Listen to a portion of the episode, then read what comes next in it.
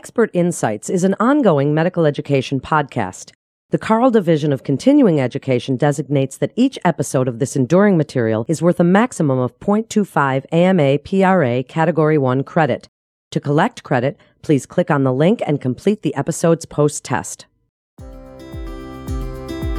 This podcast forum is brought to you to share expertise and insights within our integrated delivery system to help us improve the health of the people we serve and achieve world class accessible care.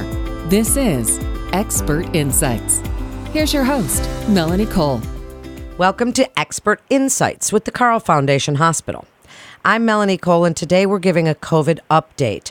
Omicron variant of concern. Joining me is Dr. Robert Healy. He's the Chief Medical Quality Officer at Carle Foundation Hospital.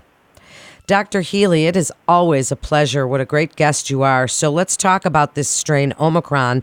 It's a variant of concern now. It's the first new one since Delta. Tell us a little bit about what we know now. Yeah, well, thank you very much uh, for that introduction. And every time I talk to you, it's an update, and, and it seems like it's not the best news. One of these times, we're going, I'm going to get on and tell you how this all, you know, look back on the pandemic is what I, I would like that. Let's look forward to that for sure. That's right. But for now, we're dealing with Omicron. It really came on quickly. It was uh, first identified really right around the end of November. So the end, sort of around Thanksgiving, is when it hit the press that there was this new variant of concern. And the WHO moved it right to a variant of concern right away. So we knew that was past variant of interest. so we knew that there was something up. And then reports came in quickly about all the different mutations this variant had and the concern that it was going to be very contagious, the unknown at the time of whether it would take over from Delta, if it would be more infectious, if it would be more, you know, cause more serious illness, all kinds of things were unknown. But we did quickly learned that it, it took over from Delta quickly. So we have here in Urbana with the University of Illinois, we have uh, access to some faster sequencing that's available that the U of I does on their samples.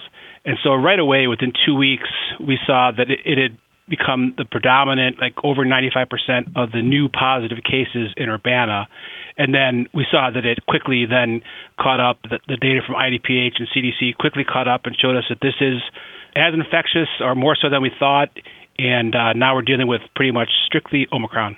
So let's talk about the vaccines because there's a lot of talk about whether or not Omicron is resistant to the current vaccines, including the booster. Tell us about that and how much does what we're seeing, Pfizer, J and J, Moderna, how much are they helping with Omicron? So what we found is, you know, the initial concern was that it would escape all protection from the vaccine, but that turned out not to be true. But what did turn out to be true is that just your basic series of vaccine, so two of Moderna or Pfizer, one of J and J, which we haven't given out a lot of, so we we have most of the data on the Moderna and Pfizer locally. But anyway, it turned out that the vaccines were protective, but not as great as we hoped they would be like before they were 90% effective they were more like in the 70% range and we didn't know what that would mean for people getting sick breakthrough infections hospitalizations etc what about severity? Because we're hearing people talk about that it's less severe, more sniffles, more headache, that sort of thing. Does it have different symptoms? Are we seeing pretty much the same? Tell us a little bit about the severity of it. What we found is it's probably about I'm not sure this is the right way to put it, but probably about half as severe as Delta and the other original COVID 19 virus. So, what happens is we see about probably 5% of people who get infected are winding up in the hospital, and that was about 10% with Delta. The unfortunate thing is that a lot more people are getting Omicron. So, our, our hospitals quickly became overwhelmed we really had record cases over the last couple of weeks of people in the hospital. We started to see a downtrend there, and we're hoping that's going to sustain. Well, I can talk later on about why that might not happen. So it doesn't seem to make you as sick as Delta, but it's still not a fun virus to have. You're still sick. More more sore throat and upper respiratory infection type symptoms with Omicron than with Delta, it seems like. So more of a, you know, you got that scratchy throat, and then in a day or two, you're just got the sore throat, stuffed up nose, and then you start coughing. That seems to be what we're seeing a lot of. What we're not seeing as much of is the loss of taste or smell. So just a little difference there in the different variants that are affecting us. So we see it about probably half as bad as that is of winding up in the hospital. Some positive things we're seeing, however, is that the booster really seems to be protective against having someone wind up in the hospital and especially having someone wind up in the ICU or die from this new variant. This is great information. And Dr. Healy, obviously, with the original COVID, it was affecting our elderly in such large numbers. But now it seems we're seeing it across the age range. Is that what you've been seeing as well? So that now it's even affecting our kiddos? That is what we're seeing. And kiddos, especially the ones under five who can't get vaccinated, you know, when Delta was out, we talked about how that was going to be a pandemic of the unvaccinated. I think Omicron is even more so that way. We're seeing kind of three different people that come into our clinics or the emergency department. And that is people who have gotten a booster. So they've gotten their first two mRNA vaccines and then a booster dose. Sometimes we're not even seeing them in the ED. They they come into the office, or they call us, and they're and they just like I said have that regular cold that we're all used to, and they spend you know five to seven days on the couch and they feel miserable, but they get better. People who have just had the vaccine, the first two doses, so what was considered fully vaccinated at this point by CDC, they're getting sicker and they're sometimes having to be admitted. But luckily, they're not getting really sick in the hospital. They start to they seem to turn pretty quickly to just needing oxygen and then getting off oxygen and being able to go home. But the people that are unvaccinated are really getting kind of walloped by this. They're they're coming in the emergency department at a greater rate. They're being admitted and having longer length of stays, and then they're they're the ones that are winding up with the ICU stays and even dying from this new variant of COVID-19. I've heard it called more of the virus of the unvaccinated. So that's interesting that you say that. Now, as guidelines are updated and changed, it can be a little bit confusing people have been going back to work in person. Do you have any tips to share on keeping safe if you do have to work in an office? Should we be upgrading our masks? We're hearing now we should be using either N95s or KN95s. Tell us a little bit about the change in quarantine recommendations, going back to work, tips for keeping us safe. Yeah, it's been very confusing, hasn't it? And I think about the quarantine issue, you know, I don't know how the CDC thinks or what their experts think, but it seems like what they saw, and we saw this as well, is that Omicron seems to hit you harder, faster, meaning a couple days after exposure, you can really have symptoms, whereas with the other variants, it seemed like it would be five or seven days. And then what some studies showed is that it left us quicker as well. So a high peak of virus like a day before, and then when we're symptomatic, then it went away pretty quickly. Ideally, we'd be able to test at day five, do an antigen test at home, and see if we didn't have that positivity anymore, and we could feel safe of going back out into our communities, masking still for at least five days, and always when you're indoors with other people. But unfortunately, as you know, uh, we don't have enough testing. Hopefully, that'll be fixed in the future. We'll see if that happens. But the five days was based on some science that the virus went away quicker. What we're worried about is if people go back to work earlier or don't feel as sick and want to work when they're sick, then they really could spread it to a lot of other people. So I think going along with that, the mask recommendations have been changed there, where the cloth masks don't seem to really work anymore. If they ever did, I think they help with large particles, but not necessarily with the the real fine particles that this virus can travel in. So, really, wearing a procedure mask or a surgical mask is a great idea. Even wearing something like a KN95 or 94. Those are well, we don't use those in the hospital because they're not fit tested. They're not the N95s that we're used to in the hospital. But in the community, they're a great idea. You know, you can get those through online retailers and at stores. They seem to offer better protection. Dr. Healy, you mentioned getting tested. In some parts of the country, it's pretty hard to get tested. And now we're hearing about, you know, the home kits. Now, I got four of them at our local Walgreens.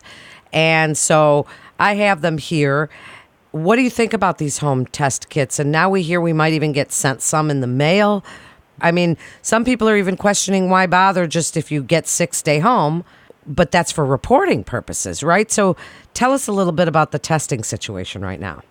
Yeah, another really confusing thing. So, so the home tests are antigen-based tests, and those seem to better tell us whether we're able to infect others or not. Because the, the gold standard, the PCR test, the one that is run in hospital labs and send-away labs, really is sensitive, and it picks up any little bit of COVID 19 virus is in our system. So even if we're not shedding the virus or not able to infect someone else, that test could still be positive. Whereas the antigen test, if that's positive, it means you're able to infect someone. And for the most part, if it's negative, it means you're not able to infect someone. And the reason I put in that for the most part is because no test is perfect, and there's some suggestions that maybe we shouldn't be doing nasal swabs with these tests, which is what they're designed for, but maybe we should be doing throat swabs with these tests. And just to clarify, I'm not suggesting that people do throat swabs, or a lot of people I've seen in social media and others I've heard are saying test your nose and, and then test saliva on the same test. Probably not a good idea because that could nullify the effects of the test or, or, the way the antigen would spread to that line that says you're positive if it's present. Some have recommended, you know, there's two tests in one kit, so maybe do one on your nose and one from saliva that might be a better way to do things, but these are all unknowns. In general, the, the tests do work well. They do pick up the Omicron variant. There's probably just a lot more, but it's still a low amount of people who won't test positive, even if, even though they do have the infection. You're such a knowledgeable expert, Dr. Healy, and such a great educator as well. As we wrap up, do you have any thoughts on what we can expect after this surge? I know we're in, you know, twindemic season. There's RSV, there's flu, there's COVID, yeah. there's colds. I mean, uh, there's all kinds of things floating around here. Do you have any idea what you think will happen? And please offer your best advice about Omicron for other providers and, and the general listeners. I think the thing to know about Omicron is it's much more contagious. I think if anyone has upper respiratory infection type symptoms right now, it is Omicron or COVID 19 causing it. You're right that there's other things, and in the proper age groups, clinicians should always think about RSV, and influenza is always in the background at a low level, and we're worried that might rear its ugly head, unlike it last year when it was so quiet. So for the clinicians, I'd say you know keep a broad, you know, open mind, but pretty much if someone's sick with upper respiratory infection symptoms, they've got COVID, and they should isolate for five days and, and or quarantine for five days until they're feeling better and don't have a fever anymore, and then they could just be out in the community if they're better and mask for those next five days all the time. And if you yourself uh, are sick, I'd say if there's a testing system available for you, go ahead and do it. So if you've got some kits that you were able to score from Walgreens or Costco or wherever they've been at before, I would test myself and see if I was positive. If I was sick, I wouldn't come to work because I don't want to infect others. And if I had a positive test, I would kind of ride it out at home for the five days until I'm feeling better and then go back out in the community. And anytime if I had, you know, problems to begin with, someone with heart disease or diabetes is not well controlled or, or an immune compromising condition, I would definitely want my my provider to know that I was positive. But otherwise, quarantine, isolate, stay away from others, and and we should see this Omicron peaking hopefully now and going down over the next number of weeks. I think we're always concerned because every person that has the virus does create mutations, and almost all of those mutations aren't beneficial for the virus, luckily, but sometimes they are, and that's how we get things like Delta and then Omicron. And I know the next couple of letters in the Greek alphabet are pi and rho. I hope we never have to deal with those. Well, I certainly agree with you there. And, you know, listeners, if you haven't gotten your vaccines and your boosters, go ahead and do that. And as Dr. Healy said, Mask up when you're out and about in the community, especially if you're indoors. That way we can protect each other and ourselves. And for more information, or to get connected with one of our providers, you can always visit carle.org. Or for a listing of Carle providers and to view Carle sponsored educational activities, please visit our website at carleconnect.com. That concludes this episode of Expert Insights with the Carle Foundation Hospital. I'd like to thank Dr. Robert Healy. What a great guest. I'm Melanie Cole. Thanks so much for listening.